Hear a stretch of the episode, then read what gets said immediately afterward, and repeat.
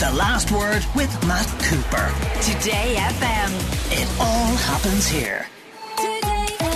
Many times on this programme in recent years, we've spoken to sports stars about adjusting to life after sport. But of course, that applies to many things where people perhaps have a degree of fame early in life and then it ends when they have a long life left ahead of them. To do what and how will they readjust to not having the fame to which they may have become accustomed? So it's not just sport. What about music? Nick Duerden has written a fascinating book, Exit Stage Left, which looks at what has happened to some of the stars of previous generations in pop music and rock music and how they got on with things after they were no longer as famous and as popular as they once had been. Nick, thank you very much for joining us. What prompted you to do this book? Um, well, it's something I've wanted to cover for a long time now, how musicians manage their life after that first flush of fame and how they endure and reinvent themselves and, and often continue to thrive. I've been writing about music uh, initially as a music journalist for about 30 years now. And during that time, I realized that, I suppose what everybody realizes, that history fetishizes the new there is this disproportionate attention on the first album and the second album, but not so much on the fifth you know, or the 15th even. It's almost like there's a presumption that once you've hit your commercial peak, your best is behind you. And I wondered whether that was true and whether the um, pop stars themselves thought that was true. Yeah, in some respects, are you better off maybe developing a cult following that there are many bands which continue for decades because they have a loyal, dedicated base. They may not necessarily have had the number one chart hits or get all the main TV appearances, but those who get that tend to fade away more quickly than those who endure. I also found that a lot of them who did have big success early on didn't really like being in the spotlight that much. They found that fame was this terribly corrupting influence on them and it made it harder to write the songs that they wanted to write and they, they found that they were kind of marketable properties and they didn't really want that so they much they were much happier performing to a cult audience. You know not every band wants to become the rolling stones Nick, I want to go through some sort of case studies, some examples that you have in the book. Uh, there are quite a few that are Irish related, and I'll get to those in a moment. But also one band that was very popular in Ireland, uh, a British Midlands band, but which had, I think, its roots in some respects in Ireland, Dexy's Midnight Runners, and the song "Come On, Eileen." Um, whatever happened to the lead singer Kevin Rowland? Well, he was a fascinating case study. He was someone who I think almost became famous by mistake. He just wanted to be in a band and he wanted to write the kind of songs he wanted to write. But I think it was, what, 81, 82? Um, he, he happened upon Come On Eileen, which brought him immortality and the record company wanted more of the same. Fans wanted more of the same. But he was an artist. He'd written his hit single and he wanted to write something different. And so he kind of struggled with fame, and towards the end of that decade, the 80s, the band had split up. A couple of albums hadn't done as well as the albums previously, and he found himself with addiction problems. And at one point, he was um, on the dole. And that was really difficult for someone. What I found throughout the research of the book is once you've been famous, people never really forget you. So he had turned up to to the Dole office one day to sign on and to have that interview that everyone unemployed has about what kind of work they might seek. And of course, he had a very recognizable face, and all of a sudden people started singing Come On Eileen at him, hoping that he might join in. But, you know, it wasn't the time, it wasn't the place. So I got the sense that he kind of struggled with it. Like so many people that I interviewed, the ultimate kind of salvation, his way through, was to follow his own path. So he went on to have a really interesting, idiosyncratic solo career. Yes, essentially did what he wanted to do, but away from the spotlight. Okay, let me throw another one at you. And this one goes back to the 1980s. Terence Trent D'Arby, songs like Sign Your Name Across My Heart, If You Let Me Stay. What happened to him? You know, he was just amazing. I still remember him seemingly coming out of the blue. I think it was maybe 1987, and suddenly it looked like he was the biggest pop star on the planet and designed be the biggest pop star on the planet. But like Prince, he was very sure of his abilities and he wanted to go off on all sorts of tangents the record company didn't particularly want. So a bit like the Kevin Rowland story, he didn't just keep on produce hits. He wanted to write other kind of songs that, you know, they wouldn't have had that kind of home that they had on Radio One in the early days. So he he ended up a recluse in Los Angeles, and ten years later came back with a completely different name, uh, a name from which had Buddhist extraction. His name is now Sananda Maitreya, and he felt that Terence Trent D'Arby had to die for Sananda Maitreya to live. So for him, fame kind of burned him and almost destroyed him, and he had to reinvent himself entirely. He now lives in Milan with his wife and two children. He writes, records, produces, and releases his own albums on his own label.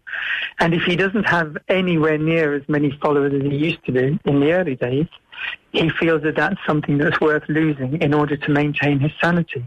And I think everybody that I spoke to in the book has had their own their own kind of journey with that, but they have all emerged with sanity intact. And I had hoped that, as much as I hope that music fans would read this, that it might appeal to kind of, you know, the, the musicians of today we did want to have an idea of how to negotiate an industry that perhaps doesn't always have your best interests at heart. Well, let's talk about solo female artists because for every Joni Mitchell who endures across decades, it strikes me that you have these sudden emergence of female artists who are stars for maybe a couple of years and then who fade away. And one I'm particularly taken by, I'm sure many people of different generations know the Suzanne Vega song Tom's Diner.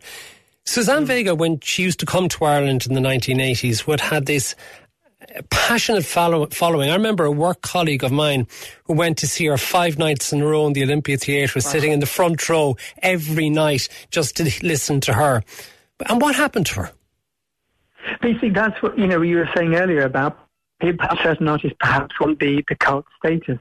She was never going to be a commercial proposition because she was at odds with the mood at the time. You know, the 80s was all about Chopin and Madonna and Cyndi Lauper. And Suzanne Vega was far more austere, far more folky. But she broke through because she was an incredibly talented artist. And as you said, with, you know, with Tom's Diner, with Marlene on the wall, she had huge hits all over the world.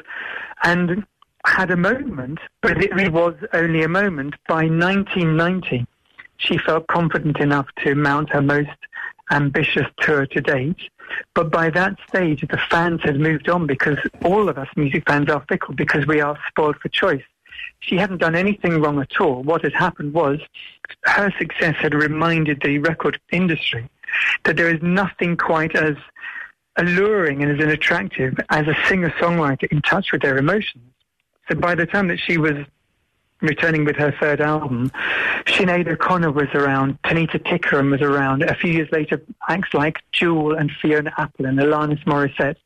So suddenly, Suzanne Vega found herself pushed to the margins as an elder stateswoman, if you like, but she had built up that cult following. So although her commercial peak may have been between 1987 and 1990, what, 32 years later, she is still performing all over the world to packed houses, doing whatever she wants. And when I interviewed her, she sounded incredibly fulfilled as an artist. One of the standout quotes was, Would I like another hit single? Well, I wouldn't mind, but I'm not going to chase it. What about Bob Geldof from Dublin? Because Bob Geldof Uh, had a successful first act with the Boomtown Rats, and then he reinvented himself as one of the world's great charity organisers and a lobbyist for those in poverty. And he's also had another successful career as a television producer and maker. But how much does he still miss, do you think, the first act, when he was relevant as a musician? I think I found with everybody I interviewed that if you leave music or if music leaves you, it has a habit of calling you back because nothing quite fills that hole.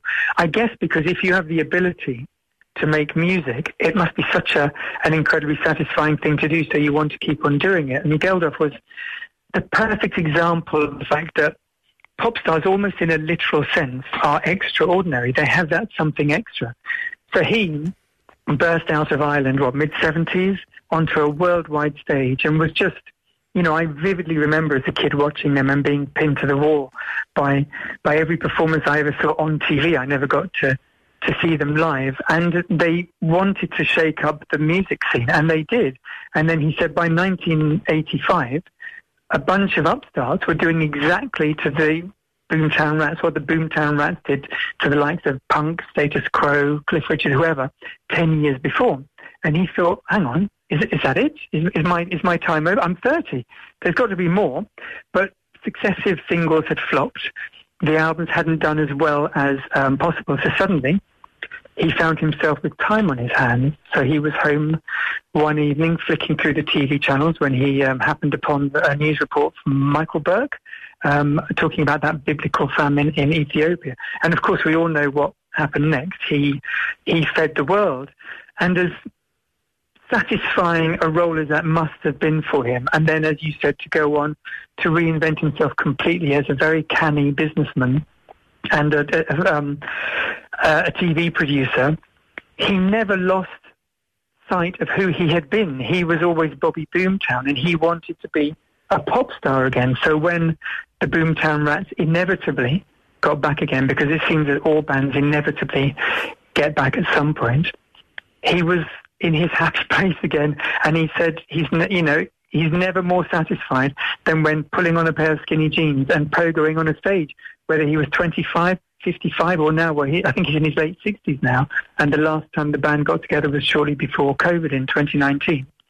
And he loved being back on stage again because, as he said to me, my passport doesn't say saint, my passport says musician. Thank you very much for being with us. Nick Duerden, author of Exit Stage Left. The last word with Matt Cooper. Today FM. It all happens here.